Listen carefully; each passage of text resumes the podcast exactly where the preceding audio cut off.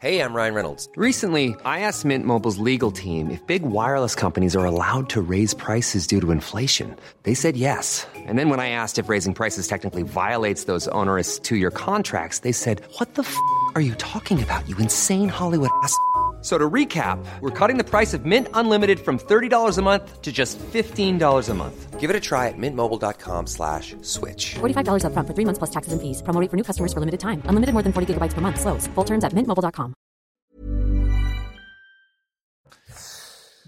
Bonjour à tous et bienvenue ce matin à l'heure des pros. Je vous annonce le retour des enfermistes, des Fécarabos et de Nostradamus. Le virus circule, le taux d'incidence augmente, les non-vaccinés vont dans un premier temps porter le chapeau de cette flambée des cas de Covid et peut-être sont-ils les responsables hein, de ce retour de l'épidémie. Je suis bien incapable de le dire.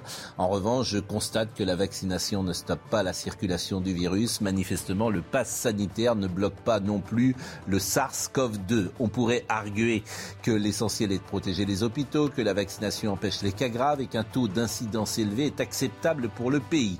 Je ne crois pas que cette stratégie tiendra longtemps. Gabriel Attal, porte-parole du gouvernement, n'a pas exclu un nouveau confinement samedi soir. Je parie donc sur des mesures restrictives avant la fin de l'année. Théâtre, cinéma, couvre-feu, chat échaudé craint l'eau froide. Les mêmes causes produisent les mêmes effets. Ce matin, nous sommes à quasiment 10 000 cas positifs quotidiens. Si par malheur ce chiffre doublait, je crains que la voix des enfermistes devienne sinon celle de la raison, du moins celle qui sera écoutée et suivie. Bonne fête de Noël à tous. Ça m'énerve parce que je crois que vous avez raison. Ça m'énerve. Pe- ben, peut-être. Bon, Elisabeth Lévy, Jean Messia. Quelle chance d'avoir Jacques Vendroux avec nous sur un malentendu. Jacques, je vous adore, le, la France vous adore. Préface de Claude Chirac et Fabien Barthez. Ce livre, il est, les gens vont se l'arracher à Noël.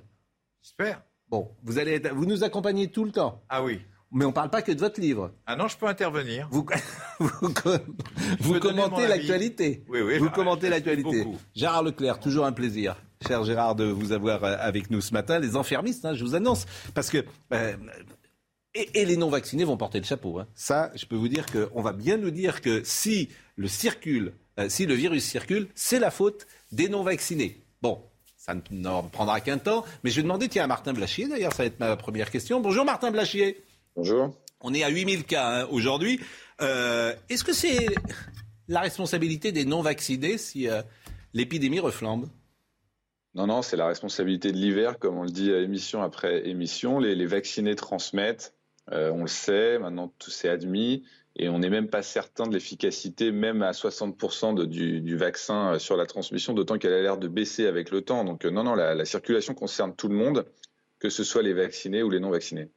Euh, Quand vous dites les vaccinés transmettent, alors au départ on nous a dit que les vaccinés transmettaient six fois moins. Après on nous a dit que les vaccinés transmettent deux fois moins. Je voudrais savoir aujourd'hui à combien vous estimez la transmission des vaccinés. Vraiment, ça m'intéresse beaucoup. En fait, elle varie dans le temps. Euh, visiblement, sur les trois premiers mois, il y a quand même une certaine efficacité sur la transmission, mais très très rapidement, cette efficacité diminue et après 6 à 8 mois, il semblerait qu'il n'y ait quasiment plus de, de protection contre la transmission. Donc effectivement, aujourd'hui, le vaccin euh, ne nous protège pas de ça et c'est pour ça qu'on a ces flambées épidémiques dans des pays euh, très vaccinés, avec des nombres de cas qui vont euh, continuer d'augmenter, probablement augmenter au-delà de tout ce qu'on a déjà eu. En revanche, un impact hospitalier qui n'aura euh, aucun rapport avec ce qu'on a déjà connu. C'est quoi vos études euh, qui vous permettent de dire cela euh, sur la transmission, par exemple, des vaccinés? Sur quoi vous euh, vous reposez? Bah, Il y a plein d'études en fait où on a suivi des gens qui, qui étaient vaccinés et puis euh, on a regardé, on leur a fait des PCR régulièrement une fois qu'on les a vaccinés et puis on se rend compte que on se rend compte non seulement qu'ils redeviennent PCR positifs et puis euh, qu'ils peuvent transmettre le virus. On, suit les gens vaccinés et comme ça on suit l'efficacité euh, euh, du vaccin sur le fait de se contaminer, d'avoir une charge virale et donc du coup de transmettre le virus. Pourquoi est-ce qu'on ne nous le dit pas aussi clairement que vous le dites? Pourquoi le ministre de la Santé ne le dit pas? Pourquoi il y a une sorte de flou entretenu? Parce que ça ne correspond pas à la doxa? Faut mieux dire que les vaccinés ne transmettent pas? Bah non, alors je pense pas qu'il y ait, euh, ait l'idée de, ne- de ne pas le dire parce que tout le monde le sait et puis tout le monde le dit. euh, Ah non. Bien aux Ah non, euh, tout le monde ne le sait pas et tout le monde ne le dit pas. Pardonnez-moi, euh, non.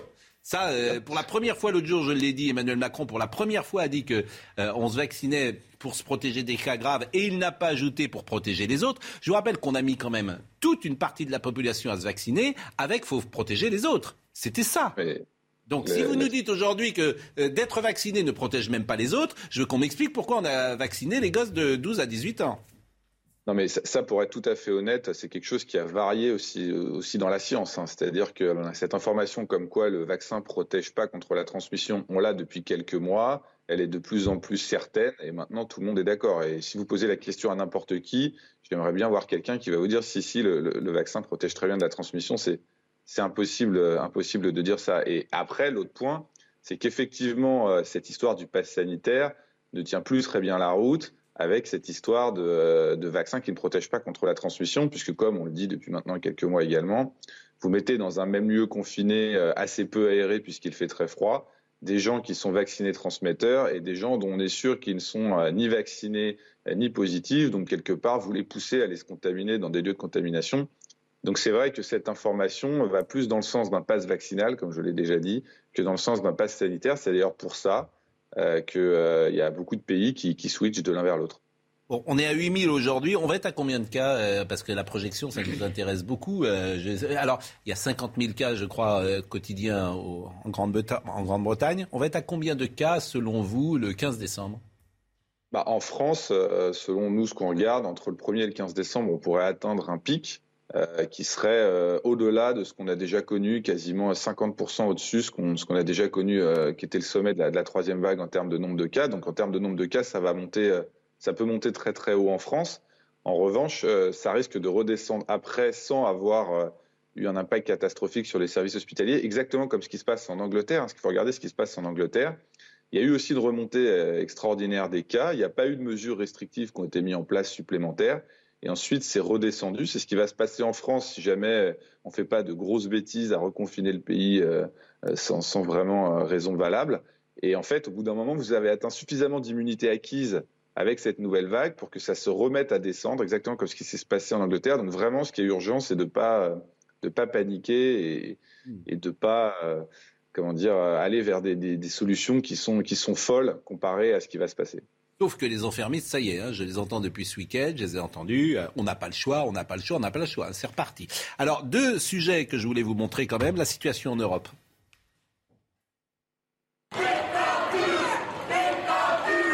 Dans les rues de La Haye, des manifestants le poing levé.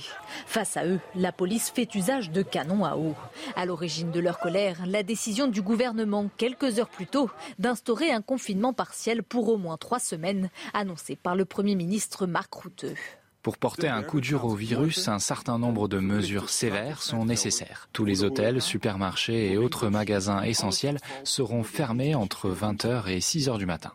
Une mesure d'urgence alors que la cinquième vague frappe de nombreux pays européens, comme l'Autriche, avec plus de 10 000 nouveaux cas quotidiens. Dans le pays, 65% des habitants ont reçu les deux doses de vaccin, insuffisant selon le chancelier Alexander Schallenberg, qui envisage une mesure drastique, confiner uniquement la population non vaccinée. L'évolution de la pandémie est telle que je ne pense pas qu'il soit raisonnable d'attendre. Donc, nous allons prendre cette mesure maintenant. Et mon souhait est que nous franchissions cette étape dimanche à l'échelle nationale pour les neuf États fédéraux. Situation inquiétante aussi en Allemagne, où la barre des 50 000 contaminations quotidiennes a été franchie jeudi. Une première depuis le début de la pandémie, explique Lothar Wieler, directeur de l'Institut Robert Koch. Voici la carte actuelle montrant l'incidence sur 7 jours en Allemagne. Vous pouvez voir que presque toutes les régions sont marquées en rouge foncé, au sud et à l'est. Nous voyons également ces régions marquées en rose. Ce sont les régions dans lesquelles l'incidence sur 7 jours est supérieure à 500. La reprise épidémique concerne l'ensemble de l'Europe de l'Est. Seul le sud du continent semble pour l'heure épargné. Euh, Martin Blachier, vous restez évidemment avec nous, mais simplement peut-être que le plateau euh, peut réagir. Notamment, est-ce qu'il faut confiner les non-vaccinés, ce qui se passe en Autriche? Hier soir, dans le débat de la primaire, vous aviez cinq candidats, il y en a trois, qui sont pour euh, confiner les non-vaccinés en France. C'est vous dire aussi si sur cette pandémie, il y a un consensus ce qu'on dit euh, chaque matin hein, ici. Moi, je suis frappé du consensus politique, c'est-à-dire que tout le monde, en gros, est d'accord avec ce qu'a fait E- Emmanuel Macron. Eh C'est très rare Ouais. les gens qui unique, se ça, qui, pro- qui proposent une politique alternative. Mais euh, ouais, enfin, ce que je n'arrive pas à comprendre, c'est que j'ai bien entendu, il n'y a pas de saturation des services hospitaliers, pas de saturation des réas, donc puisque les gens sont vaccinés, ça visiblement ça diminue les formes graves. Donc pourquoi tout cet affolement? Bien parce que on ne euh, n'accepte pas l'idée d'un taux d'incidence élevé et d'un nombre de cas élevé. Que le virus circule ne sera pas, me semble-t-il, admis euh, par ceux qui nous gouvernent. Qui roule à contre Vous savez, j'ai l'impression d'être dans cette histoire belge où il y a un type qui roule à contresens et qui disent ils vont tous dans le mauvais sens, mais je ne sais pas qui c'est. C'est-à-dire, j'arrive pas à savoir en fait. Donc je ne sais pas. Est-ce qu'il faut, euh, selon vous, Martin Blachier, euh, confiner les non-vaccinés, par exemple? Est-ce que ce serait efficace? Sanitairement, hein C'est ça ma question. Sanitairement, est-ce que ça sert à quelque chose? Non, bah, à partir du moment où les gens vont essentiellement se contaminer dans effectivement les restaurants et les, et les lieux de convivialité, ça on le sait, euh, passer du pass sanitaire au pass vaccinal me semble suffisant. Et d'ailleurs, il l'avait fait euh, en revanche. Le pass vaccinal, c'est ob- vaccin obligatoire.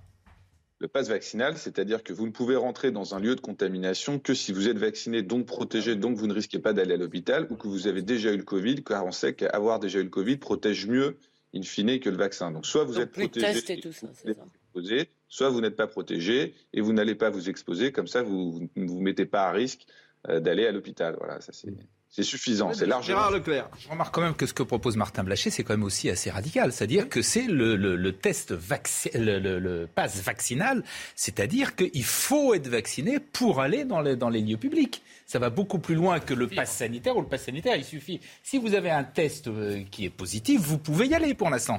Ah bah si, c'est ça. Oui, C'est bien sûr, la différence. bien sûr. Donc ça va plus loin.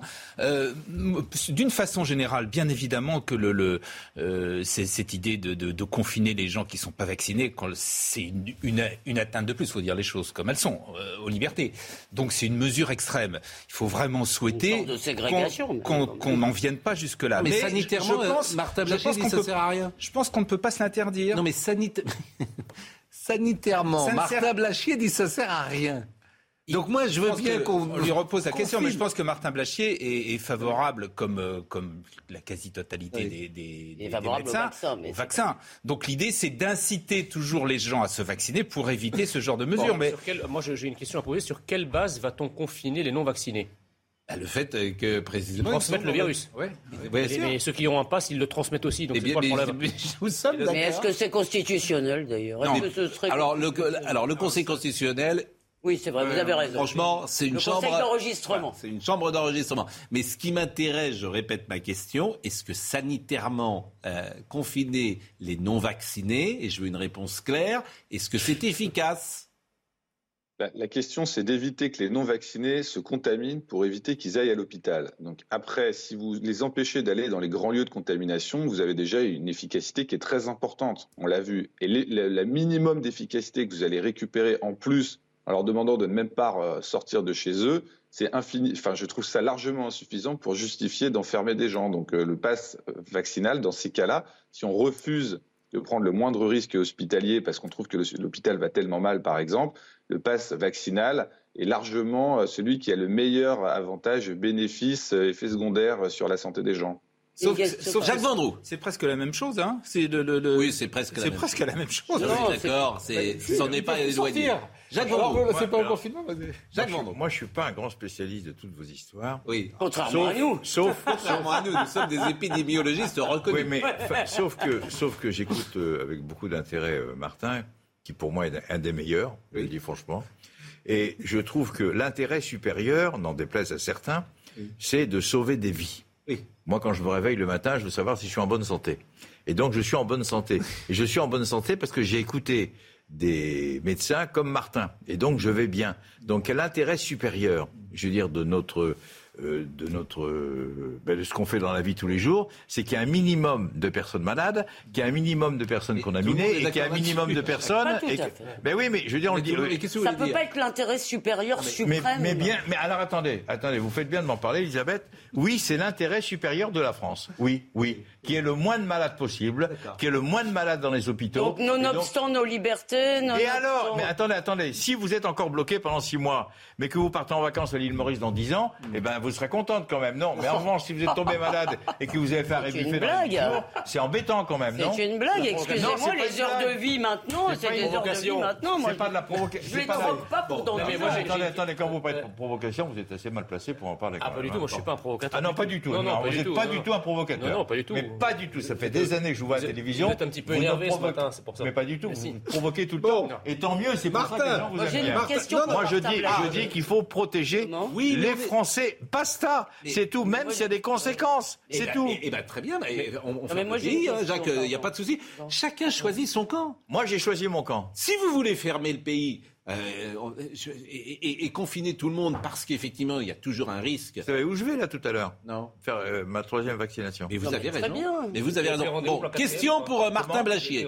La Et je prendrai Mais- rendez-vous pour la quatrième si on me demande de prendre rendez-vous pour la quatrième. Et puis Mais cher Jacques, cher Jacques, si vous me permettez, vous avez un certain âge. 73 ans. Voilà, euh, vous êtes. euh, 73% des gens qui sont morts avaient plus de 75 ans. Entre bien 0, fait d'y aller. entre 0 et 20 ans, il y a 1% des gens qui sont morts.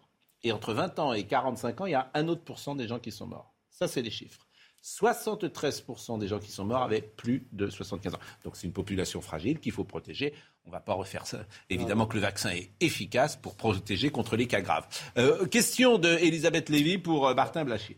Moi, je crois qu'il n'y aura pas de confinement grâce à l'élection présidentielle, déjà. Je crois Ah. qu'il faut les limiter. Ça, je suis pas sûr parce que les gens, euh, ont peur, hein, vous savez. Prenons, le pari. Mais ma question, mais je vois plus Martin Blachier. Ah voilà. Oui. Euh, ma question, c'est, on a eu cette étude la semaine dernière de je sais plus quelle agence gouvernementale, la TIS, ou, qui nous explique en fait que les cas de Covid, c'était 2%. Non, Euh, c'est 2% des cas d'hospitalisation et 5% des cas graves. Merci. Alors, merci. Pascal. Donc, la question. Oui, mais donc, est-ce que c'est vraiment le Covid, si vous voulez, qui a mis l'hôpital public dans cet état? Est-ce que le Covid n'a pas bon dos? Alors, euh, et, je complète cette question, puisque j'ai entendu par exemple M. Pialou monter au créneau en disant que c'était des fake news, que vous, il vous visait d'une certaine manière, sans vous nommer, puisque vous, aviez dit que ça mettait en perspective ce qui s'était passé à l'hôpital d'une manière différente de ce qu'on avait euh, perçu, disiez-vous, parce qu'on avait l'impression qu'on allait à l'hôpital et qu'on ne pouvait pas être euh, accueilli. Donc, la machine, là encore, des enfermistes s'est mise en place. Qui trouvera effectivement une manière d'interpréter ces chiffres tels que vous ne les avez pas euh, interprétés, Martin Blachier. Sur cette étude, euh, toutes les réserves qui ont été menées sur cette étude, c'est moi qui les ai mis en avant dès la première fois que j'en ai parlé. Effectivement, c'est un phénomène qui était euh, très différent selon les périodes, donc ça n'empêche pas qu'il y ait eu des phénomènes de vagues. Il y a eu un phénomène aussi de que c'était pas partout en France. Donc il y avait certains endroits où c'était saturé, certains endroits où il se passait pas grand-chose. Néanmoins, ce que je trouve intéressant dans cette étude, c'est que je m'étais dit, si on faisait une, enquête dans la population française et qu'on demandait aux Français, selon vous, quelle est la part des patients Covid en hospitalisation sur l'année 2020 Je pense que les gens auraient répondu entre 50 et 80% J'en suis quasiment sûr par rapport à la perception qu'ils ont eu du phénomène. Et quand vous lisez les vrais chiffres en termes de patients, c'est 2 et 5% C'est ça que je trouve intéressant. ça ne veut pas dire. Bah, c'est ni Ça plus ni moins, vous avez raison. Euh, non, pas de question. En revanche, voyons le sujet de Oslem euh, Ounal sur euh, le confinement euh, français, comment il serait euh, vécu, comment il serait perçu, hein, et je vous assure, hein, ça va être... euh, mais, euh, il va se poser, forcément. Euh, Oslem Ounal. La barre des 10 000 cas par jour en moyenne a été franchie ce dimanche. De quoi inquiéter le gouvernement qui n'exclut pas un nouveau confinement si la situation continue de se détériorer. Il ne faut jamais rien exclure par principe. Cette épidémie continue de surprendre le monde entier. Et vous, qu'en pensez-vous? Faudrait-il reconfiner les personnes non vaccinées en cas de hausse des contaminations?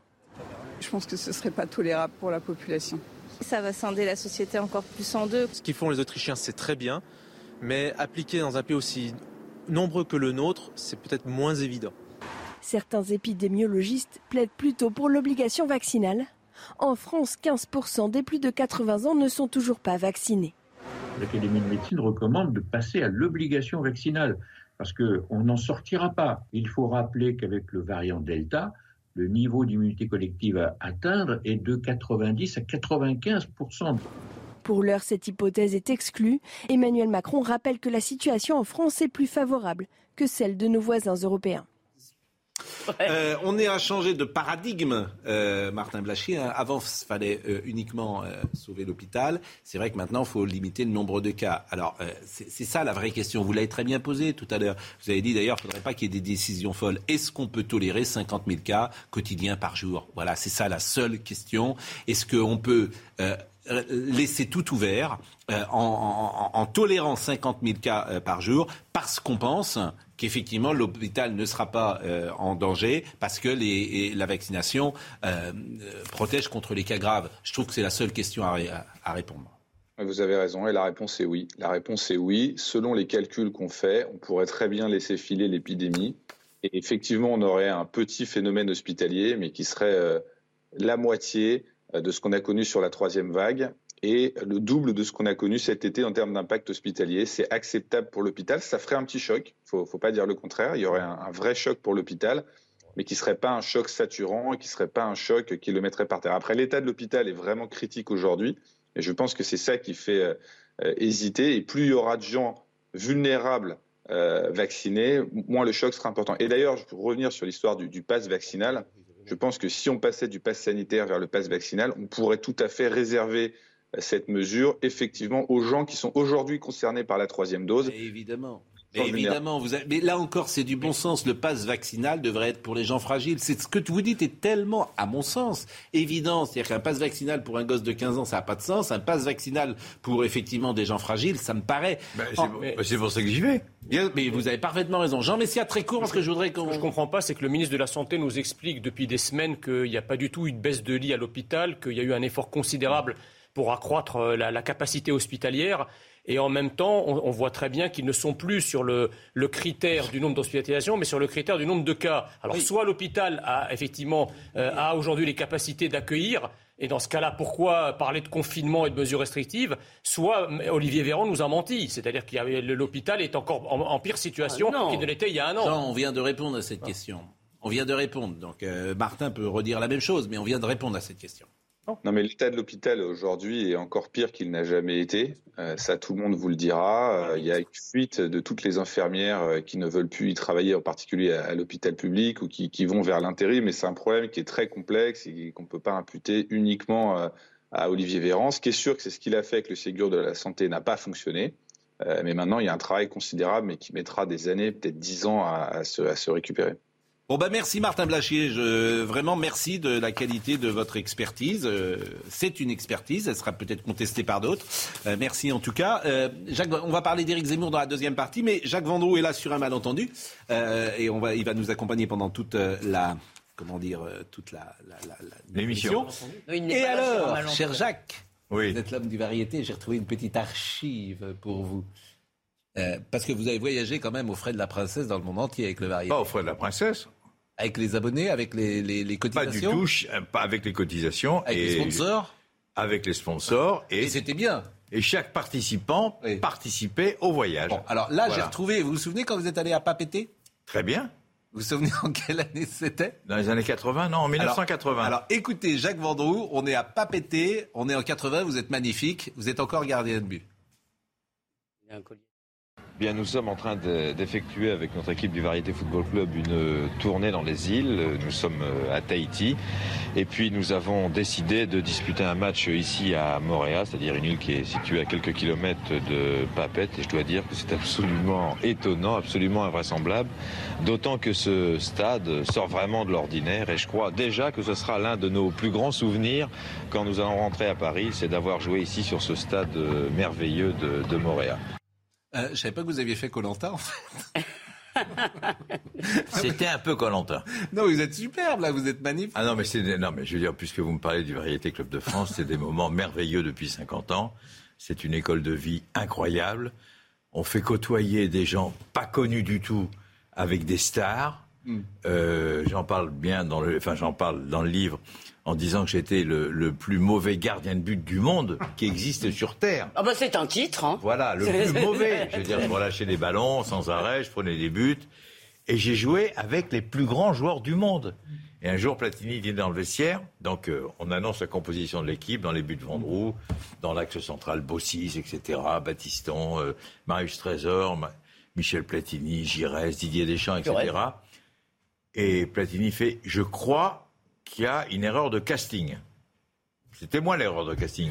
Et je me demande si j'ai pas toujours été une erreur de casting, en fait. Alors, vous allez C'est pour ça que appelé le- le malentendu. Vous allez écouter le deuxième extrait parce que là, c'est un journaliste d'RFO manifestement qui euh, commente votre euh, passage donc à, à Tahiti et qui euh, égrène toute la composition de l'équipe de ces années-là. Je pense que Jean-Michel Larquet doit nous regarder parce que Jean-Michel il nous regarde souvent le matin, on le salue d'ailleurs, du côté de Biarritz, l'ami Jean-Michel. Et écoutez cette petite séquence, vous allez peut-être reconnaître des, des amis.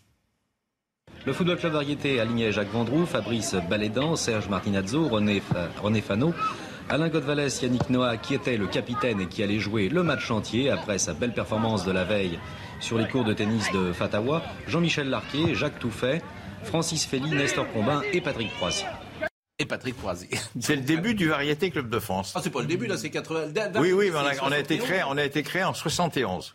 Et c'est Thierry qui l'a, Thierry Roland qui avait créé. C'est Thierry qui euh, nous a aidé à le créer avec d'autres personnes, mais euh, c'est des, c'est des moments historiques, historiques, historiques. Vous avez arrêté des buts quand même. Comment? Vous avez arrêté des buts. Je crois que j'ai arrêté en 50 ans de carrière, je crois que j'ai arrêté un On a parlé en même temps, pardon. Et j'ai arrêté un penalty en 50 ans. C'est pas mal quand même, non? Pour un mauvais gardien. Non, vous n'êtes pas de mon avis. On marque une pause et on revient ah, dans la seconde euh, pour euh, parler d'Éric Zemmour parce que ça a été chaud. Alors, je me de- si vous me permettez une remarque personnelle, je me demande s'il n'y a pas parfois une stratégie un peu suicidaire chez Éric Zemmour. Aller faire un point presse au Bataclan le 13 euh, novembre, je ne sais pas si c'est... C'est quoi le problème? Bah, Réfléchissez pendant la pub, vous allez trouver Oui, tout oui, ça. j'ai déjà suite. trouvé, je vais vous le dire. Jacques Vendroux est avec nous. euh, il nous parlerait de la vie à Colombay, parce que vous êtes quand même euh, des rares personnes à avoir vu le général euh, de Gaulle en pyjama. Non, je l'ai pas vu en pyjama. Faut pas exagérer non plus. Ah, pas loin. Bon. Euh, Faut pas exagérer non plus. Le J'ai passé, des, j'ai passé des moments extraordinaires. Voilà. Jacques, Jacques Oui. Vendroux, votre père s'appelait Jacques Vendroux, nous sommes d'accord Mon père s'appelle Jacques Vendroux. Vendroux, Mon grand-père s'appelle Jacques Vendroux. Mon arrière-grand-père s'appelle Jacques Vendroux. Il était euh, le frère d'Yvonne Vendroux. Vendroux, ils sont mariés à Calais. Voilà, il était le général le frère Yvonne d'Yvonne Vendroux. Vendroux. Et Yvonne Vendroux était marié, donc vous êtes le neveu. Voilà. Le petit-neveu. Vous êtes la première génération à ne pas avoir appelé votre fils Jacques. Avec l'autorisation de mon père. voilà. Je viens de le dire quand même parce que, parce que fallait- Mais vous, c'est Jacques ou Jacques Philippe? Moi, c'est Jacques Philippe. Moi, Parce que Thierry Roland vous Moi, le septième. Parce que- Le des Jacques Philippe Vendroux. C'est incroyable. Moi, j'ai vécu. septième. Et donc, J'ai quand Mon vécu. né Baptiste. J'ai été voir mon père, j'ai dit écoute papa, franchement, euh, Baptiste, euh, Jacques Philippe, le huitième. euh, il me dit écoute, grand-père est décédé, je te donne l'autorisation. Mm. Donc nous l'avons appelé Baptiste Jacques Philippe. Ah, voilà, vous savez tout. Et euh, moi, j'ai vécu donc avec Thierry et Jacques. Et Thierry Roland n'appelait pas euh, Jacques Vendroux, Jacques Vendroux, il l'appelait Jacques-Philippe de Gaulle. Il disait Ah, bonjour Jacques-Philippe de Gaulle, comment allez-vous? Donc j'ai vécu ça pendant des années. C'est vrai, je n'invente rien. Ah, comment allez-vous Jacques-Philippe de Gaulle? Euh, Nous allons être avec Gauthier Lebret. Gauthier Lebret qui suit pour nous. Euh, Éric Zemmour. Bon, euh, je disais tout à l'heure, c'est quoi cette affaire du Bataclan euh, Gauthier Lebret. C'est-à-dire qu'Éric Zemmour a organisé un point presse au, au Bataclan, ce qui, effectivement, je disais, je me demande s'il n'y a pas une stratégie parfois un peu suicidaire. Est-ce que c'est le meilleur endroit pour organiser un point presse? Je vous pose la question, euh, Gauthier Lebret. Vous me posez la question euh, personnellement, euh, Pascal. Alors, si vous me posez la question, bah, je vais vous répondre. Je ne crois pas. Alors, ça s'est fait au dernier moment. On a été prévenu vers 19h, une heure avant qu'Éric Zemmour euh, arrive sur les lieux. Il y avait une ambiance très particulière avant qu'il arrive sur les lieux. Il y avait des gens qui étaient en train de se recueillir, d'autres qui pleuraient. Éric Zemmour arrive donc. Il est tout de suite alpagué par une dame qui lui dit non, vous ne pouvez pas être là, pas aujourd'hui.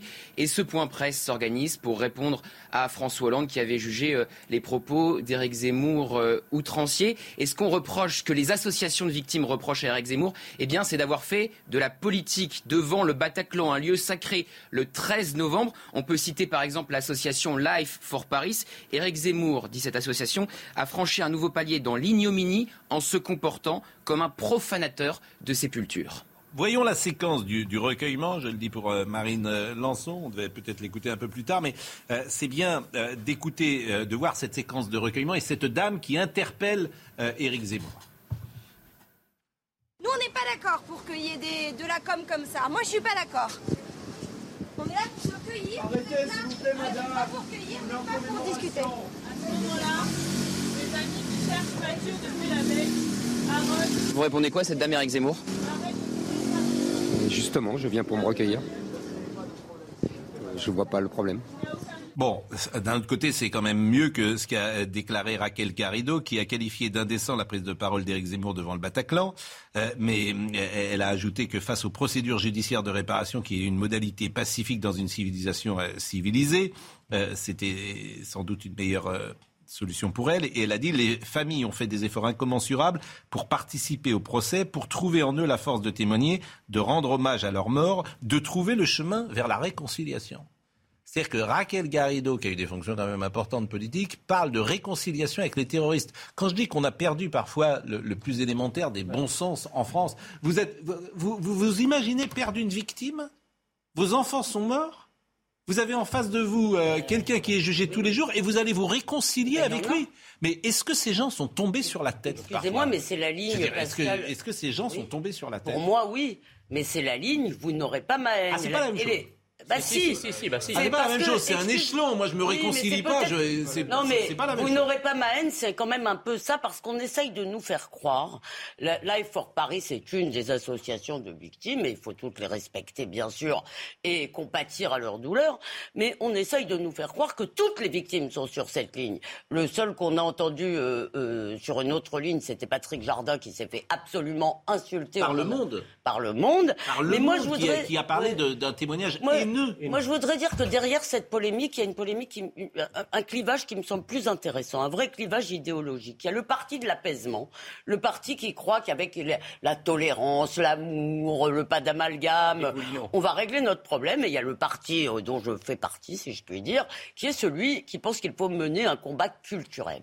Et je crois, moi, au contraire, qu'il faut. Euh, euh, François Hollande a eu cette phrase, il a dit c'est indécent de parler de guerre de civilisation devant le Bataclan. Si on croit qu'il y a une guerre de civilisation, il faut en parler devant le Bataclan. Le Bataclan n'est pas seulement une sépulture, c'est une ligne de front. Que ce soit le, 13 novembre le meilleur jour. Mais Peut-être, non mais ça je veux bien en discuter. Bah, je pense. Je veux bien en discuter, mais... Éric Zemmour a le droit, comme tout responsable politique, d'aller se recueillir sur un lieu aussi, aussi symbolique. le but premier d'Éric de, Zemmour, je pense, n'était pas d'aller faire un point presse c'était d'aller se recueillir. Il a fait un point presse parce que effectivement, il a été pris à part. Ah, Gauthier Lebret, euh, c'est vrai ce que dit Jean Messia ou pas, Gauthier? Non, c'est faux. Le but premier d'Éric Zemmour était de répondre à François Hollande avant de se recueillir. On a même reçu un texto de l'un de ses soutiens qui nous disait un, il répond à François Hollande, deux, il se recueille. Donc vous voyez la hiérarchie qui était faite sur cette séquence. Mais Jean Messia, faut, euh, factuellement, oui, faut factuellement, mais je pense que les points, non, mais je pense que les non, mais points n'étaient pas, hiérarchiques. Enfin, c'est pas, pas, la, pas la question.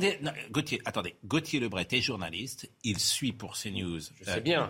les faits sont têtus, cher Jean. Je, dis simplement. Donc c'est pas parce que ça vous arrange pas, les faits sont têtus. Il a reçu un une liste des objectifs. Il a reçu une liste des objectifs. Ça ne veut pas dire que ce soit une liste euh, classée par ordre hiérarchique ou prioritaire ou chronologique.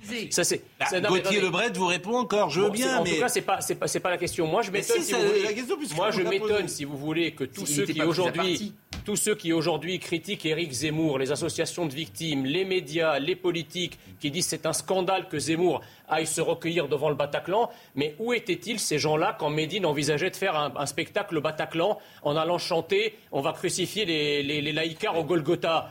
Tous les mêmes, et d'ailleurs Le Monde s'est fendu d'un article que j'ai relu hier, où, il disait qu'il n'y avait rien de contraire à la loi et que ce rappeur islamiste pouvait aller chanter ce qu'il voulait au Bataclan. Donc, si vous voulez, on en avait parlé ici. Le deux poids deux mesures, ça commence à bien faire. On ne peut pas d'un côté aller insulter, cracher sur les victimes avec, une, avec des chansons pourries au Bataclan, et de l'autre côté, lorsqu'il s'agit d'un responsable qui est, qui est candidat ou futur candidat à l'élection présidentielle, il n'aurait pas le droit d'y aller. Ça, c'est la, la, première chose. La deuxième chose, non mais juste sur François Hollande, qui accuse euh, Éric Zemmour d'instrumentaliser le Bataclan. Excusez-moi, François Hollande sort un bouquin tous les ans pour expliquer qu'il a été le président sous les attaques terroristes et qu'il a protégé la France. Il ne fait qu'instrumentaliser la question terroriste depuis cinq ans. C'est d'ailleurs grâce à ça qu'il vit. Et par contre, les autres, ils n'ont pas le droit, ils pas le droit d'aller en parler ou d'aller se recueillir devant le Bataclan. Surtout qu'il a surtout fait des discours. C'est quand même incroyable. Surtout qu'il a surtout fait des discours ronflants, mais qu'il n'a pas fait grand-chose pour protéger la France. Puisque vous parlez oui, Jacques Moi, je voulais simplement dire, pour revenir à ce que vous disiez tout à l'heure, on ne peut pas demander aux familles, c'est impossible, de pardonner. C'est impossible. Bah, non, non, mais on en a parlé tout à l'heure au propos de Mme Garrido. Non, mais, le, mot réconciliation est. Non, mais je veux dire, mais c'est, mais je veux dire, mais c'est hallucinant. c'est des gens qui sont déconnectés C'est comme si vous demandez, même si la comparaison et osée et peut-être irrespectueuse, vous demandez à Guy Georges, je veux dire, de discuter avec toutes les femmes ou les familles des, des femmes qu'il a exécutées. Vous demandez à Fourniret de se réconcilier avec toutes les, toutes les petites filles qu'il a violées. Demandez à Dutroux qu'il aille voir les familles pour dire voilà, pardonnez-moi. C'est inadmissible. On ne peut pas pardonner. C'est impossible. Il y a des familles qui à vous pensent- êtes tous dans la vie arriver des choses graves et qu'on ne hein. pardonnera jamais. Avançons avec Éric Zemmour. À- à Éric Zemmour sur François Hollande. Euh, Gauthier Lebret reste avec nous parce qu'on a vraiment beaucoup de, de séquences à vous montrer sur ce qui s'est passé ce week-end. Éric Zemmour sur François Hollande et avec une attaque contre l'ancien président de la République. Écoutons-le. François Hollande a le don des phrases qui disent tout et qui prouvent à la fois sa lucidité et son impuissance. Vous vous souvenez que dans un livre, euh, il y a quelques années, il avait dit à deux journalistes, en parlant de l'immigration, Tout cela finira par une partition. Et là, il recommence. Il savait, eh oui, il savait qu'il y aurait des terroristes. Il savait, mais il n'a rien fait. Le pouvoir était au courant du danger et il a préféré que des Français meurent plutôt que d'empêcher des migrants de venir en France. À l'époque, à l'époque, nous avions alerté sur ce risque. La presse de gauche nous avait ri au nez. J'aurais préféré avoir tort. Voilà six ans que les visages de centaines de victimes hantent nos vies. Nos ennemis pensaient avoir mis la France à genoux. Ils ont cru y arriver. Ils ont vu ces journalistes trouver des excuses aux assassins. Ils ont vu ces bobos allumer des bougies dans les rues. En réalité, ce que nos ennemis ne savaient pas, c'est qu'ils ont réveillé une France qui, de toute son histoire, n'a jamais baissé les yeux. Depuis le départ de la séquence Zemmour, je trouve très intéressant qu'Éric Zemmour pose des problèmes dans la société française que d'autres ne veulent pas poser. Euh, beaucoup de gens sont dans le déni et je trouve vraiment très intéressant de ce point de vue-là. D'ailleurs, euh, tout le monde, euh, j'ai envie de dire, il a joué le lièvre. euh, Zemmour, puisque tout le monde maintenant reprend de ses idées et d'une certaine manière, ça peut servir la société française. En revanche, il a préféré que les Français meurent. En parlant de François Hollande, là encore, cette phrase me paraît inadaptée. Il a préféré que les Français meurent en parlant de François Non, mais- Hollande, euh, au minimum inadaptée, euh, et, et j'ai envie de dire, elle est, elle est impossible à, à entendre. Je suis d'accord. François Hollande n'a pas préféré que des Je Français suis d'accord meurent. parce qu'il confond la responsabilité politique, qui est entière à mon avis. Euh, François Hollande aurait dû au moins brandir son merveilleux principe de précaution dont il nous a rebattu les oreilles et dire je ferme les frontières puisqu'on sait que des terroristes peuvent entrer. Il a d'ailleurs dit à la barre, nous savions qu'il y avait des terroristes qui se glissaient dans le flot, mais nous ne savions ni quand, ni où, ni... Donc quand même, sa responsabilité n'est pas mince. Mais ça n'est pas une responsabilité pénale. Il a De préféré mon point de vue. Alors, François Hollande a répondu. C'est l'histoire qui jugera. François Hollande a répondu à, à cela, écoutons-le. Toutes les polémiques qui sont sciemment entretenues euh, n'ont qu'un seul but, c'est-à-dire euh, éviter que nous soyons euh, cohérents, unis euh, face à ce drame. Il y a encore quelques jours, j'étais témoin au procès pour juger les, accusés de ces attentats atroces et leurs complices. J'ai apprécié toutes les questions qui m'ont été posées, qui cherchaient à tout connaître de ce que nous pouvions faire, nous savions et nous avions engagé euh, notamment en, Irak et en Syrie. J'ai euh, été frappé une nouvelle fois par la dignité des victimes, des parties civiles.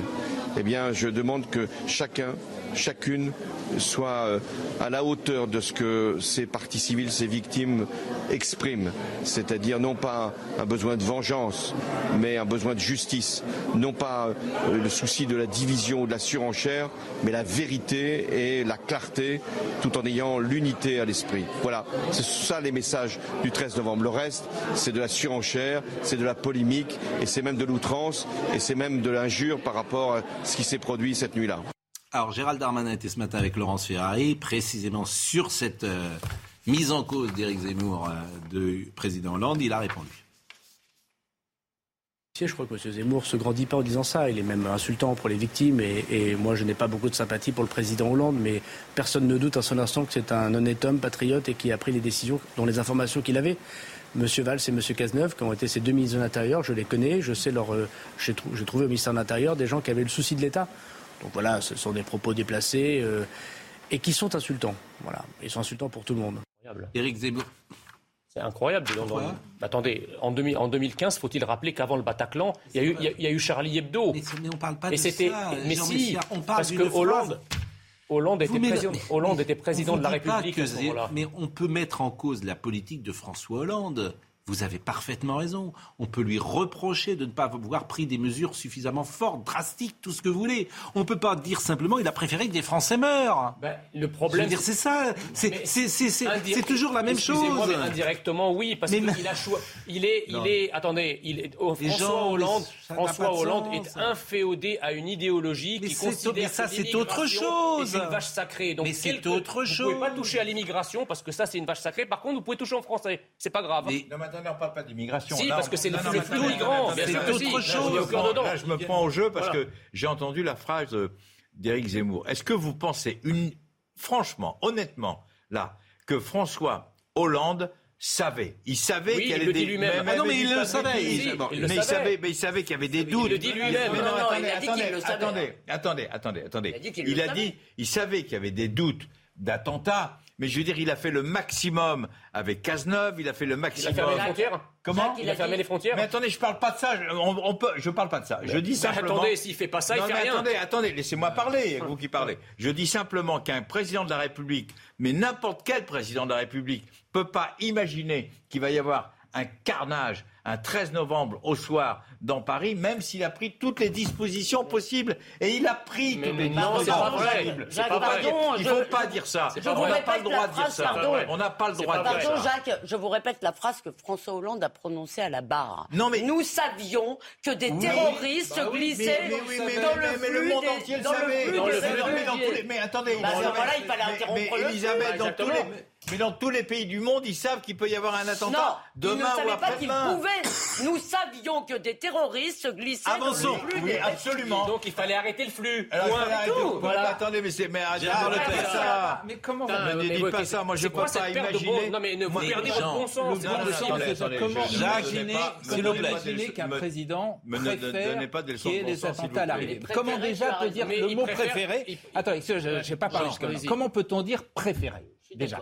Deuxièmement, même la deuxième phrase, euh, il, savait, il n'a rien fait. Mais c'est totalement délirant. On savait bien évidemment qu'à partir du moment où on intervenait en Syrie, on allait provoquer, il y avait un risque très important d'attentat. Simplement, des mesures, vous pouvez pas dire qu'aucune mesure ont été prise. Bien sûr, des mesures ont été prises. Bien sûr, mais, toute une série de mesures avaient été prises.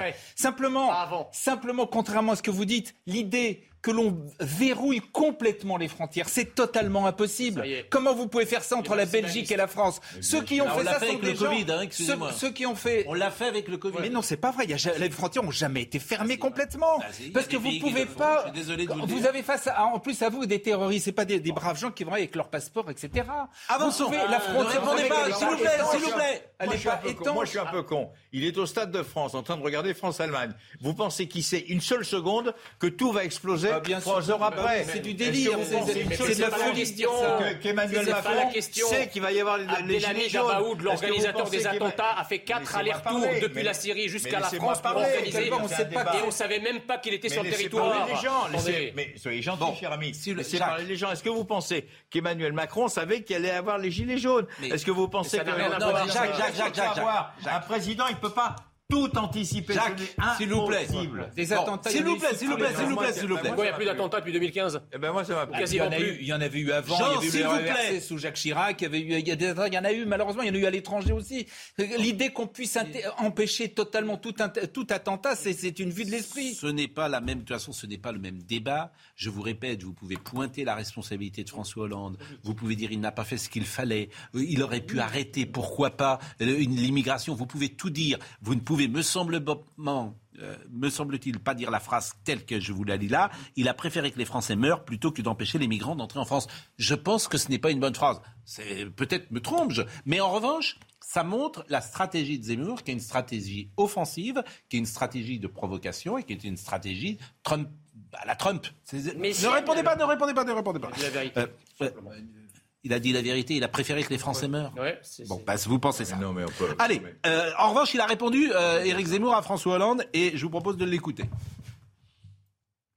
Ce que je reproche justement à François Hollande et ce que je reproche justement à tous les pouvoirs publics depuis des années, c'est de ne pas prendre conscience qu'il y a une guerre de civilisation qui nous est menée sur notre sol. Être président de la République, euh, ce n'est pas seulement organiser euh, des marches blanches. Ce n'est pas seulement, comme le dit M. Hollande, ne pas vouloir diviser les Français. C'est protéger les Français quand on leur fait la guerre.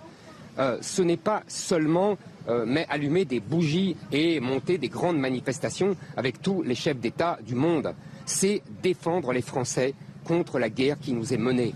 Bon, et ça, on peut être d'accord avec ça, parce qu'on est sur le débat des idées. C'est pas du tout la même chose. On peut être d'accord avec ce les qu'il dit. Français, on est d'accord. Bon, on est Moi, je suis d'accord. sur le mot préféré. Mais bien sûr. Mais il n'empêche quand même, quand on écoute le témoignage de François Hollande, il aurait pu faire beaucoup plus. Mais c'est possible, mais sans doute d'ailleurs. Moi, Il le dit mais, lui-même, mais- mais- bien sûr, on peut Mais toujours, sans doute, mais je dis pas le contraire. Sans doute. Moi, je suis d'accord qu'il y a un déni sur là-dessus. Avançons, s'il vous plaît, Jacques. Jacques, Jacques. ne dit le contraire. Gouverner, c'est prévoir, mais on peut pas tout prévoir. Il voulait être le bon élève de Madame Euh, Merkel. C'est ça, ouais. Gauthier Lebret, vous, pour conclure, Bon, là, c'est pas de mon niveau. pour conclure, Gauthier, arrêtez avec votre niveau. À force de dire que vous n'avez pas le niveau, vous avez très bien le niveau, vous savez, comme moi.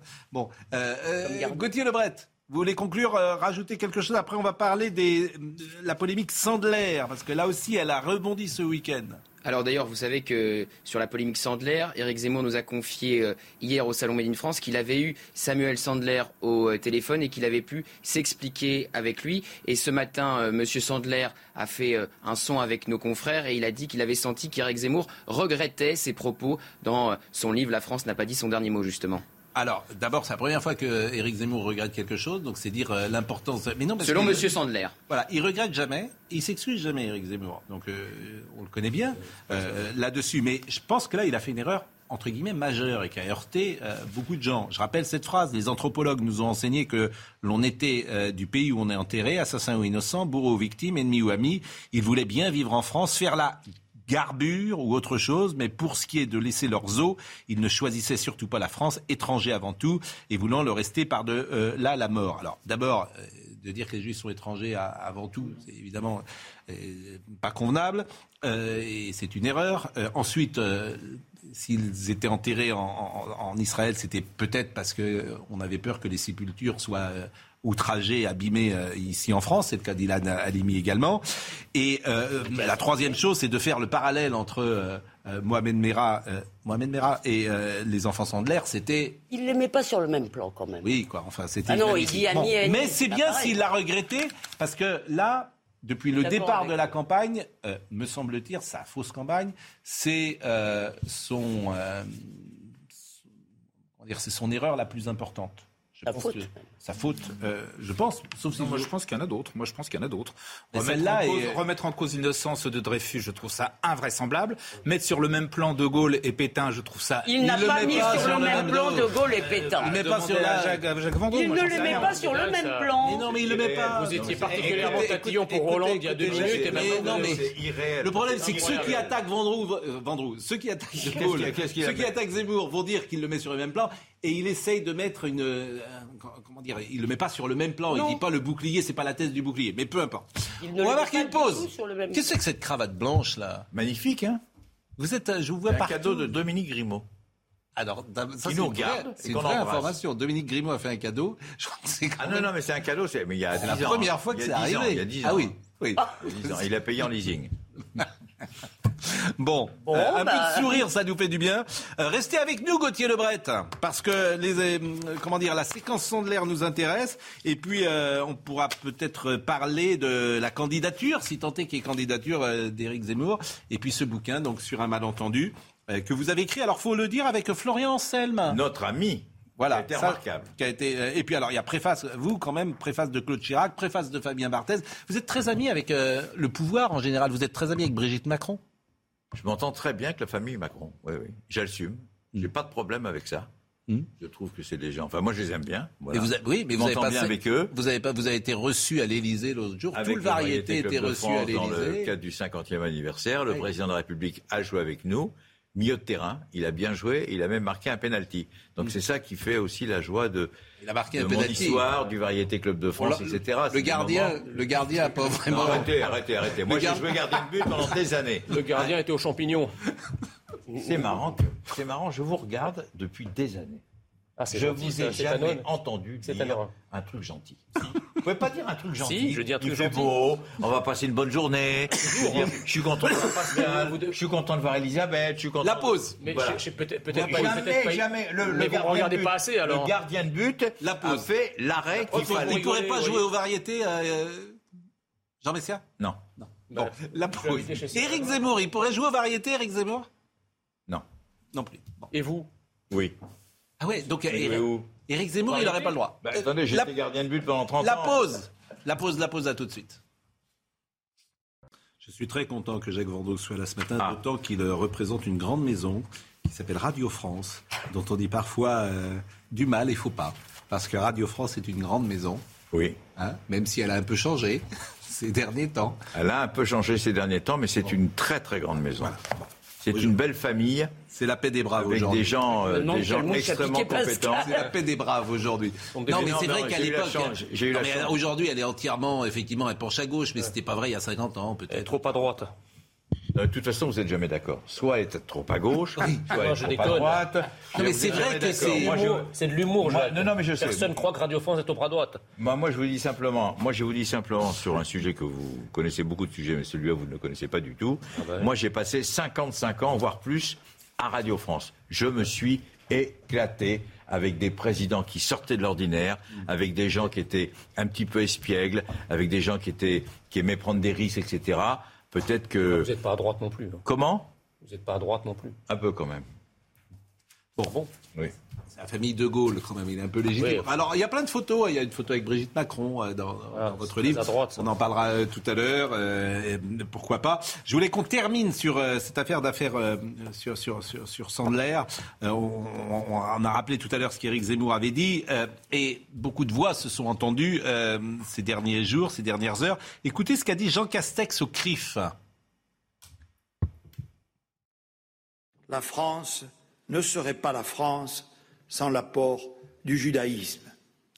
Et cette vérité incontestable, je le dis ici, ne me paraît en rien incompatible avec le fait qu'un Français juif puisse vouloir reposer pour des raisons religieuses au royaume de David et décide de quitter la France, son pays, pour réaliser la prière de se retrouver l'an prochain à Jérusalem. Je, je comprends ce choix. Bon, réaction euh, sur tout euh, l'échiquier politique, parce que c'est Jean Castex, mais c'est Marion Maréchal également. Marion Maréchal sur euh, ce qu'avait dit euh, Éric Zemmour sur euh, les enfants Sandler. Je trouve que c'était euh, c'était euh, à minima horriblement maladroit. Je, je alors parce que Éric Il Zemmour s'en excuser, Éric Zemmour? Bah, je trouve qu'il a là, il a lé- légitimement, enfin, il a pas illégitimement plutôt blessé des gens, et donc euh, quand on blesse des gens sans avoir l'intention de le faire en plus, parce que je crois pas qu'Éric Zemmour ait eu l'intention de blesser ces gens, euh, ça me choquerait pas qu'il puisse y avoir des excuses, euh, sincèrement, parce qu'en l'occurrence, euh, ces pauvres, ces pauvres victimes n'y étaient pour rien, ces familles n'y étaient pour rien, et donc le parallèle était extrêmement maladroit. Et Éric Zemmour lui a répondu précisément à Marion Maréchal. D'abord, je n'ai pas à répondre à Marion Maréchal. Euh, je la vois régulièrement sans vous et on s'expliquera tous les deux.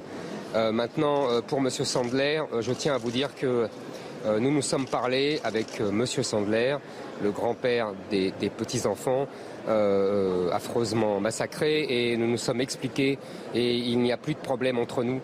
Euh, et Monsieur, Sandler veut simplement qu'on arrête d'instrumentaliser politiquement cette affaire contre moi. Et Gauthier Lebret, vous nous confirmez tout à l'heure que vous disiez que euh, Monsieur Sandler, précisément, a senti euh, que euh, Éric Zemmour euh, regrettait ses propos, ce que vous disiez. les, les regrets d'Éric Zemmour lors de leur échange téléphonique. Et puis c'est intéressant de, de voir ce sonore de Marion Maréchal, puisque elle affichait son soutien jusque-là. Ils sont allés à Budapest ensemble rencontrer euh, Victor Orban. Donc c'est intéressant de voir que Marion Maréchal prend ses distances avec, avec Éric Zemmour à ce sujet-là. Euh, dernière chose euh, sur ce chapitre, ce que disait François Hollande, euh, d'une manière générale, où il interpellait hier les Juifs de France, il était à Radio J.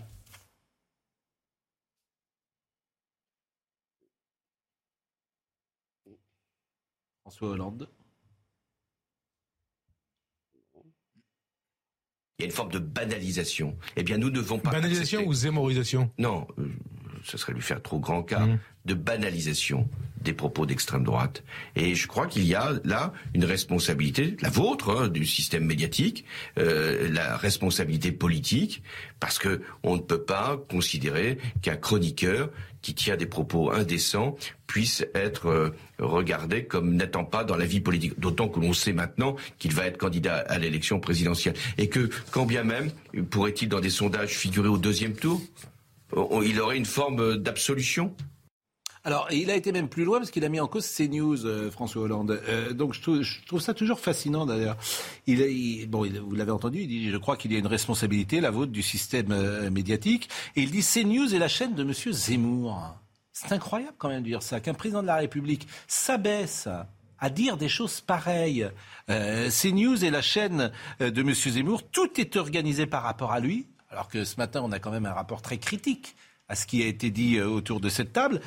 Et, et- et comme sur tout le monde d'ailleurs. Euh, euh, et il a ajouté tout est organisé par rapport à lui. Ses propos sont repris même alors qu'il n'est plus à l'antenne. Bah oui, on reprend ses propos même s'il n'est plus à l'antenne. BFM aussi, Effectivement, il est en campagne électorale. Mais je suis fasciné euh, de, de, cette, euh, de cet esprit-là. Et je veux bien dire à Monsieur euh, Hollande de venir ici, mais euh, je pense qu'il ne voudra pas. Moi, je voudrais juste dire un mot, pardon, sur parce que vous avez montré le, le débat du CRIF ce week-end. Oui. Là, euh, c'était Radio J. Moi, je voudrais dire, c'est rare que je m'exprime comme juive, mais j'ai été extrêmement choquée par les appels du président du CRIF euh, sur le thème pas une voix juive pour Zemmour. Il n'y a pas en France de parti des juifs, je tiens à le dire.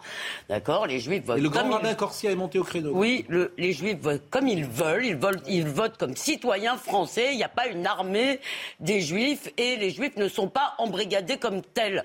Euh, nous non mais moi je suis horrifiée quand j'entends pas une voix. Ça veut rien dire une voix juive. Les gens votent comme des citoyens. Je veux dire et on n'a pas à aller les chercher. Mais qu'est-ce que ça veut dire? Donc toute la journée on dit la laïcité, on dit c'est pas bien de l'affichage identitaire et après on dit aux Juifs vous devez voter comme Juifs. Alors j'en profite, je profite puisqu'on est là ce Non, matin. très Je dois dire que Mais ça m'a Comment mis. vous expliquez par exemple que le rabbin Corsia soit monté au créneau? Que je vous dis, ces gens euh, euh, sont, euh, euh, je ne sais pas pour le rabbin Corsia, euh, mais euh, parce que ils veulent le, le CRIF, il, il se prend encore pour un- le- une espèce de parti, le parti des Juifs. Il veut jouer un rôle politique. Et bien moi, je dis qu'il a un rôle pour la lutte contre l'antisémitisme, pour les questions communautaires, pour les questions tout ce qu'on veut, mais pas politique. Il n'a pas à nous Sur dire ces- qui pour qui voter. Ça, ça me rend mais Non, mais là. Sur Hollande, sur, sur, Non, sur- Non, mais, non, sur Hollande, que je euh, vous ai écouté religieusement, si on peut parler Et on peut ça. dire. Euh, moi, je trouve que vous avez euh, complètement raison. La voix n'appartient pas, je veux dire, à une, à une religion. Ça n'appartient à personne. C'est le, c'est un, c'est quelqu'un qui vote en son âme et conscience pour une personne précise. C'est pas parce qu'on est catho, musulman ou, ou juif. Il n'y a plus doit- de vote juif. Sur, Il y en a eu sans doute longtemps. sur- Les juifs étaient quand même à Peut-être, gauche jusqu'en 81. Hein, nous sommes d'accord. Je disais l'autre jour à grands traits. Moi, ce qui me frappe, c'est que à grands traits, vraiment, hein, de 1789 à 2000, globalement, les juifs sont à gauche. Globalement, les. Et aujourd'hui, c'est vrai que euh, c'est plus, c'est différent. Et certains sont de droite. Certains même sont d'extrême droite, disons-le, euh, parmi les juifs de France. un abus- parmi les c'est juifs un de ab- France. C'est un abus de parler, euh, un abus de parler de vote juif, effectivement. Oui, oui. Juive, de Bien sûr, juive, pas pas un vote- voix pas juive. un vote juif. Jean Messia. De même que c'est un. sur- François Hollande fait une erreur quand il parle de système médiatique. Je suis désolé. Eh oui. Pas de système médiatique. Il y a pas de- mais- on le sait, on en parle d'ailleurs souvent. cas, on, c'est- en- mais- on critique, il y a des lignes éditoriales qui sont Et différentes. vous vous rendez On compte de la responsabilité, la responsabilité, quand il dit CNews et la voix de Zemmour, vous vous rendez compte ce qu'il fait peser sur nous? La responsabilité même physique qu'il fait peser sur nous? Combien il peut mettre en danger les journalistes qui sont sur le terrain? Vous vous rendez compte de dire ça à un ancien président de la République? Franchement, mais tout le monde devrait monter au créneau après ce qu'il a dit. Vous rendez je, je trouve ça absolument incroyable. Si Nicolas Sarkozy avait dit cela euh, de, je ne sais France pas, d'un autre média, etc. Mais il se croit tout permis, François Hollande. Il a raté son quinquennat et il se croit tout permis. C'est inadmissible de dire ça. Donc euh, moi je le dis à titre personnel, euh, d'autant- puisque je représente plus- trop d'influence. D'autant Donc plus- euh, non mais c'est Non, vrai, il a tellement raté son quinquennat qu'il s'est pas représenté. C'est pas moi qui le dis, c'est les faits. Il était tellement content de son quinquennat qu'il a jugé utile de pas se représenter. Et maintenant il donne des leçons. Écoutez, franchement. Non, mais surtout que c'est des, c'est des leçons qui sont fausses parce que moi, je fais régulièrement des plateaux de télévision sur CNews. Jamais j'ai été sur un plateau unicolore. J'ai régulièrement des gens de la France insoumise, des gens de la, de la République en marche. C'est pas monolithique. On peut pas en dire autant d'autres télés. Quand vous regardez d'autres des débats, par exemple sur C'est dans l'air, on voit jamais de voix discordantes. Et même sur France Culture, etc., il y a très peu de voix discordantes. Mais ça, ça gêne personne. Enfin, enfin, de dire, euh, je répète, CNews et la chaîne de M. Zemmour, je trouve ça euh, pas convenable. Maintenant, mais- et, et- et tout à l'heure, euh, vraiment, on l'a défendu sur un autre sujet. Il n'y a même pas de, de- de- de problème. Lorsque j'ai- précisément Éric Zemmour a dit il a préféré que les Français meurent plutôt que d'empêcher des migrants d'entrer en France, j'ai dit nous avons dit ce que nous en pensions. Donc que, que- que ce procès, franchement, n'est pas convenable et, et- et je le trouve même euh, dangereux pour tout vous dire. Il doit présenter ses excuses. Non, Je vous mais parce qui que- vienne là, euh, il est très, on pourrait, on pourrait parler. en plus. Heureusement, je suis pas sûr que. Éric Zemmour sur je, le Non, mais je le coupe une, un millième de seconde. Oui. J'appartiens au groupe Radio France, en tous les cas jusqu'à ce jour. Oui. Franchement, France Culture avec Sandrine Trainer, c'est vraiment du très très beau travail et très objectif. Franchement, écoutez tout le temps et vous verrez que vous allez revenir sur votre décision. Vous avez donné la, la- la- la parole combien de fois à des gens du Rassemblement national, par exemple, ou des, ou des Je gens vous dis, Zemmour je n'écoute pas France Culture Voilà. 24 heures sur 24. Je dis simplement que c'est une belle chaîne Voilà. de radio, comme il y a plein de belles chaînes Oui, de parce que radio. ça convient Et que à tout le monde- et c'est- Voilà. Normal, c'est mon rôle, ça puisque convient. je suis l'invité de Pascal, de défendre un groupe qui m'a fait grandir et avec qui j'ai passé des moments exceptionnels. Voilà. Éric Zemmour, pour terminer ce qu'il a dit, et Gauthier Lebret était toujours avec nous. Alors, euh, ça a été, euh, comment on dit là, le tir à, sur les, les- les- les- le tir au pigeon sur les candidats des Républicains qui s'exprimaient hier soir. Alors, Valérie Pécresse, il a dit une jupe et en jupon. Sur euh, Xavier Bertrand, l'homme qui préfère les communistes aux identitaires. Barnier, un technocrate qui découvre au bout de 40 ans que le droit européen est un handicap pour lutter contre les migrations. Juvin, je ne sais pas qui c'est, c'est sans doute un très bon médecin. Remarque, ça mérite d'être drôle, ça. Donc, euh, donc voilà. Et, et pour terminer, euh, sur ma, je crois que sur Marine Le Pen aussi, il avait dit un petit mot. Euh, pour terminer, euh, le 5.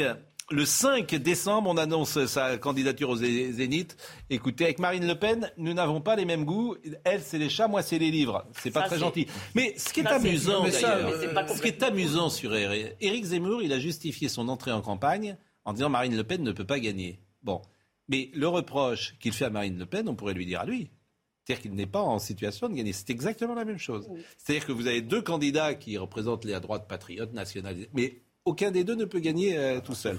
En revanche, est-ce qu'il sera candidat ou pas Il a donné, il a donné euh, son avis le 5 décembre. Eric Zemmour, il y avait 800 personnes dehors, la salle était trop petite. Il faudrait un zénith à Paris, par exemple, le 5 décembre pour accueillir tout le monde? Il faudrait. Est-ce qu'il y aura? Vous verrez bien. Parce qu'il y a une dépêche AFP qui est tombée avec des proches à vous qui ont parlé. Ah, vous savez, tout le monde parle trop. Bon, euh, Gauthier Lebret, c'est quand euh, cette euh, annonce, si tant est qu'il annonce, parce que euh, moi je suis pas certain qu'il y... Je sais Par pas contre, vous êtes le seul à dire ça, mais c'est quoi Je une pense qu'il doit. Oui, oh, c'est c'est Il a tout euh. intérêt, à mon avis, à prolonger le plus longtemps possible la situation. Non, je crois pas. Gauthier, ben, faut voir parce qu'en plus il y a une petite baisse parfois dans les sondages, me dit-on. Euh, Gauthier Lebret, vous, vous avez des infos? Alors, donc, il devrait être au Zénith de Paris le 5 décembre prochain devant 7000 personnes. Ça serait son premier meeting de candidat déclaré. Il devrait se déclarer quelques jours avant pour être au Zénith de Paris le 5 décembre prochain en tant que candidat déclaré et faire un grand tour de force avec 7000 personnes dans la salle. C'est l'objectif du moins. C'est surtout un pied de nez formidable aux Républicains qui tiennent leur. C'est à ce moment-là qu'ils vont désigner leur candidat. C'est le que 4 exactement- décembre. C'est le 4 décembre. Donc il, l'annonce et il, il pourrit un peu le. le, le- C'est un quoi le 5 décembre? C'est une bonne question. dimanche, Ça, ça, je crois que c'est un, dimanche. C'est un Dimanche, ça. le Ça 5 peut être le décembre. week-end, de toute façon. C'est un dimanche le 5 décembre Oui, c'est Ah, un dimanche. Donc il l'annonce quelques jours avant, au moment où on sera en pleine bagarre entre, euh, euh, sur le choix du candidat des Républicains, Ouais, et les il fait son meeting le jour où il y a le résultat. Mais ces Bon. signatures, il n'y aura pas de problème. Les Républicains n'ont pas besoin de Zemmour, ça n'intéresse personne ce qu'ils disent. dites pas, alors, dites- vous alors, pouvez pas dire ça, les ça. attend les chiffres d'hier, mais la première, d'abord, euh, c'est sympa pour nous parce qu'on va faire un débat sur la primaire dimanche Donc si vous dites que le- ce que nous proposons sur notre antenne n'intéresse personne, c'est- ça- ça- cher Jean, je, je pense que M. Nedjar, Je pense ça ne sera pas votre meilleur score euh, de, de l'Audima à ce moment-là. hein. Ah ben, eh, vous vous trompez, parce que la dernière fois, ça fait 900 000 chez nos amis euh, de LCI qui ne sont pas habitués à faire des audiences euh, euh, aussi nombreuses Mm. et aussi importantes, je veux dire. Et donc, ne dites pas ça, justement. C'est une méconnaissance du terrain. Ne dites pas les choses telles que vous voudriez qu'elles soient. Tout les gens, ils sont intéressés par ça. Surtout ils sont intéressés. là, Cyril Hanouna fait le double à la même heure. vous L'avantage que vous euh, avez, c'est Ah que non, mais là, franchement, Là, il fait Jean, pas le double, Cyril. arrête. Il fait pas le double. Non mais là on parle, là, non, mais là on parle d'un Tu sais dimanche que soir. Playboy, ça vend pareil. plus que causeur. Jacques Vendroux, euh, Oui. au, au var- au variété, il y a des tendances politiques. Vous parlez politique au variété ou pas Oui. Ah bon C'est uniforme, il y, a, il y a des mélanchonistes. Il y a des, il y a des mélanges, euh, il y a des mélanges de tout. Voilà. Il y a des mélanges culturels, il y a des mélanges, euh, on Il y a peut des dire. Il y a des quoi, vous avez dit Des femmes. Hein. Il y a il y leur- gonzesses mais il y a leur boulot. Il y a leur boulot. qui- Non mais vous avez dit il y a des gonzesses. connais pas le mot. Non mais attendez, mais vous on est plus dans les années 70. Il y a leur Bah boulot qui vient jouer régulièrement années avec nous. 70. Bon. À Radio France aussi, il y a de très jolies femmes et qui travaillent très Non, très je bien. demande s'il y en a dans votre club de foot. Bon, et dans Mais votre moi, j'en livre, parle à Radio France. Il y a beaucoup de femmes à Radio France. Gauthier Lebret, je vous le remercie. pre- j'ai été le premier directeur à recruter quatre femmes. Voilà. Je viens vous le dire re- comme ça en savez, passant. je remercie J'avais envie de dire. J'avais envie de dire. Voilà. Pour moi, qu'il y ait des femmes dans une entreprise, c'est pas. Mais c'est normal. Je le Il y a remercie. 20 ans. Je remercie Gauthier Lebret. Merci, Je le remercie euh, grandement. Euh, merci beaucoup Gauthier. Merci, Pascal. vous- Oui. Est-ce que vous étiez au courant de cette chose absolument incroyable? C'est là que les journalistes de France parlent. Le drapeau français a changé. Vous étiez au courant ou pas? Euh, Mais il a changé il y a 18 mois.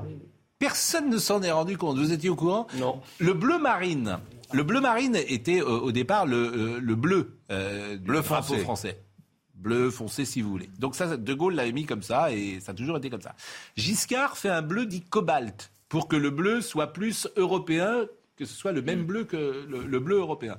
Emmanuel Macron euh, change ce bleu si vous voulez. Donc euh, ça, c'est euh, 16 avril 2019, vous voyez le bleu. Et là, vous voyez le 9 euh, novembre 2021. Bon, mais personne s'en est aperçu, première chose. Et le président de la République fait ce qu'il veut. C'est un pouvoir discrétionnaire. C'est lui qui a changé ce bleu marine. Mais Donc, quel- D'abord, je trouve qu'il a raison pour le coup, parce que c'est plus joli, ce bleu marine. Mais personne ne s'en Mais est quelle rendu est la symbolique en fait?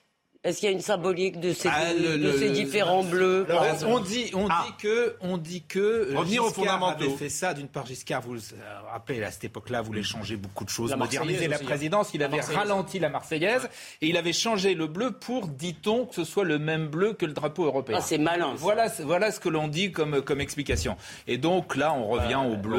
bon, si- si- euh, si-. Ça n'aurait pas plu au général. Si hein. Macron adhère à- au bleu marine, c'est problématique. Oh, c'est un peu Oh, bien. oh, oh, non, non, oh, mais c'est oh, bien. Non, moi je trouve que c'est pas mal. Bon, Jacques Vendroux. Oui. Euh, Libérons-nous. Jacques Vendroux, euh, vous dites euh, du mal de personne dans votre livre, sauf d'une personne. Une seule. Raymond Domenech. C'est le seul que vous égratignez. Raymond Domenech est un mec Non, un marrant. livre de souvenirs.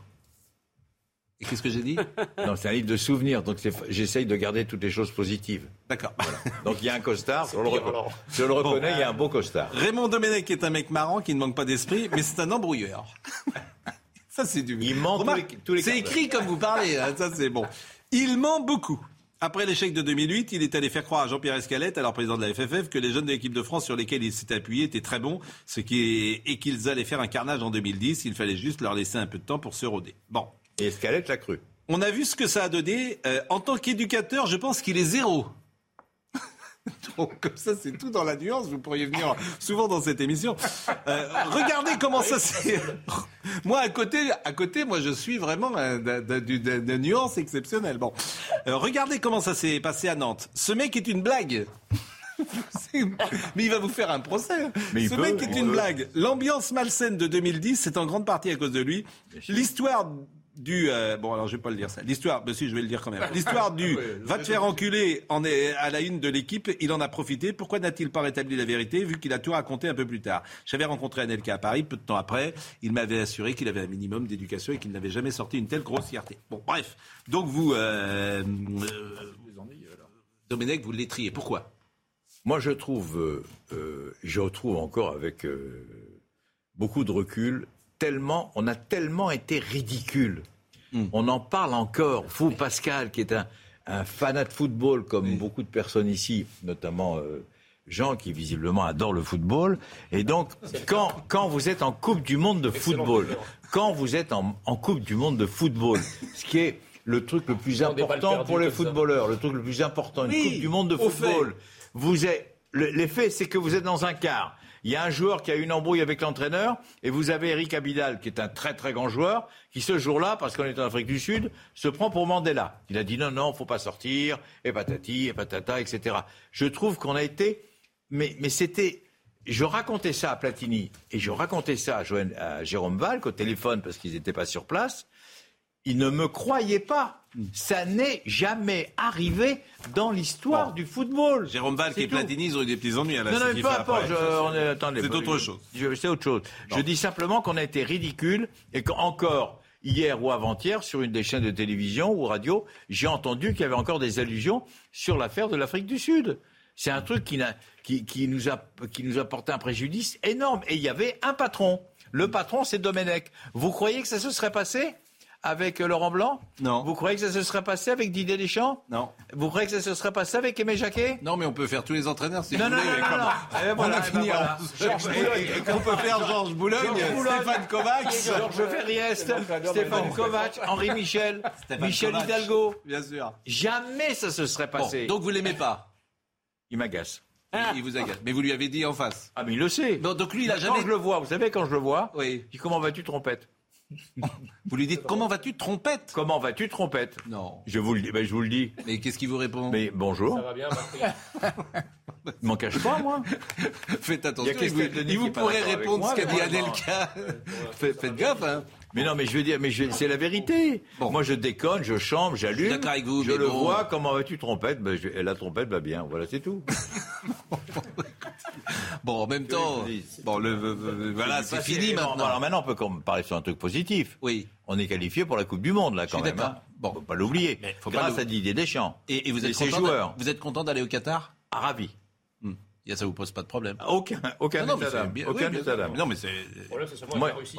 Comment C'est juste la Russie qui pose problème. Non, Le non. Qatar, l'Arabie Oui. Saoudite, tout ça, c'est pas grave. La Chine. Non, mais. Non, mais attendez, attendez, alors attendez, attendez. Vous faites bien de me brancher là-dessus. J'ai eu la chance de faire les Jeux Olympiques en Chine. J'ai eu C'est la une chance affaire de faire qui la roule, Coupe hein, du Monde en Jean-Hérou. Russie. Il J'ai m'adore. passé des moments merveilleux sur le plan du, de, de- de- des commentateurs de sport. C'était des jeux qui étaient remarquablement bien organisés en Chine, en Russie. Macron. Comment Touchez-en un mot à Macron. Eh bien, les Jeux de 2024, ils vont être très bien organisés. Mais le hein. Qatar, ça vous gêne pas euh Ah, mais je n'ai aucun état d'âme. Je vais à une Coupe du Monde de football. Mais vous irez là-bas? Bien sûr. En décembre. Je vais tout faire pour y aller. euh, quand on fait le calcul, j'ai commenté 4323 matchs. Pourquoi 4323 et pas 4324 Vous les avez tous Parce qu'au comptés moment où j'ai écrit un livre. Non, mais vous avez vraiment compté le nombre de Non, matchs j'ai une réalisatrice de Radio France qui. euh, 4323. J'ai une réalis- réalisatrice de. Radio France qui s'appelle Martine Delille et qui nous regarde et que j'embrasse, qui a compté depuis que je travaille avec elle, enfin quand je travaille Mm. avec elle, tous les matchs que j'ai commentés depuis le début de ma carrière. Voilà. 4000. 323. Voilà. Ah, Bon. Bon. Et un euh, jour, elle me l'a annoncé Vous avez quelques jours avant d'écrire le livre. Vous avez participé à près de 2400 matchs pour le Variété Club de France. Hier, je vous ai appelé, par exemple, il était midi. Vous m'avez dit, je pars à Chambly, je crois. Non, à Lille-Adam. Non, non, à, aux Andelys. Aux Andes, oh, voilà. Où nous avons gagné. Vous avez gagné combien? On a gagné 11-0. 11-0. Bon. Et j'en profite pour dire que mercredi, Oui. on joue à 7 pour les pièces jaunes de Brigitte Macron, Oui. par Didier Deschamps. C'est à 19h. Il y a Robert Pires, il y a Rudy Garcia, il y a tout le monde. Voilà, j'en profite pour faire une petite annonce. J'en profite, c'était le, le gimmick de Thierry Roland qui, à la 58e minute, disait Je profite, euh, Jean-Michel, de cette interruption du jeu pour euh, vous dire que dimanche, le grand, euh, le variété au grand complet euh, disputera son 500e match à l'occasion de.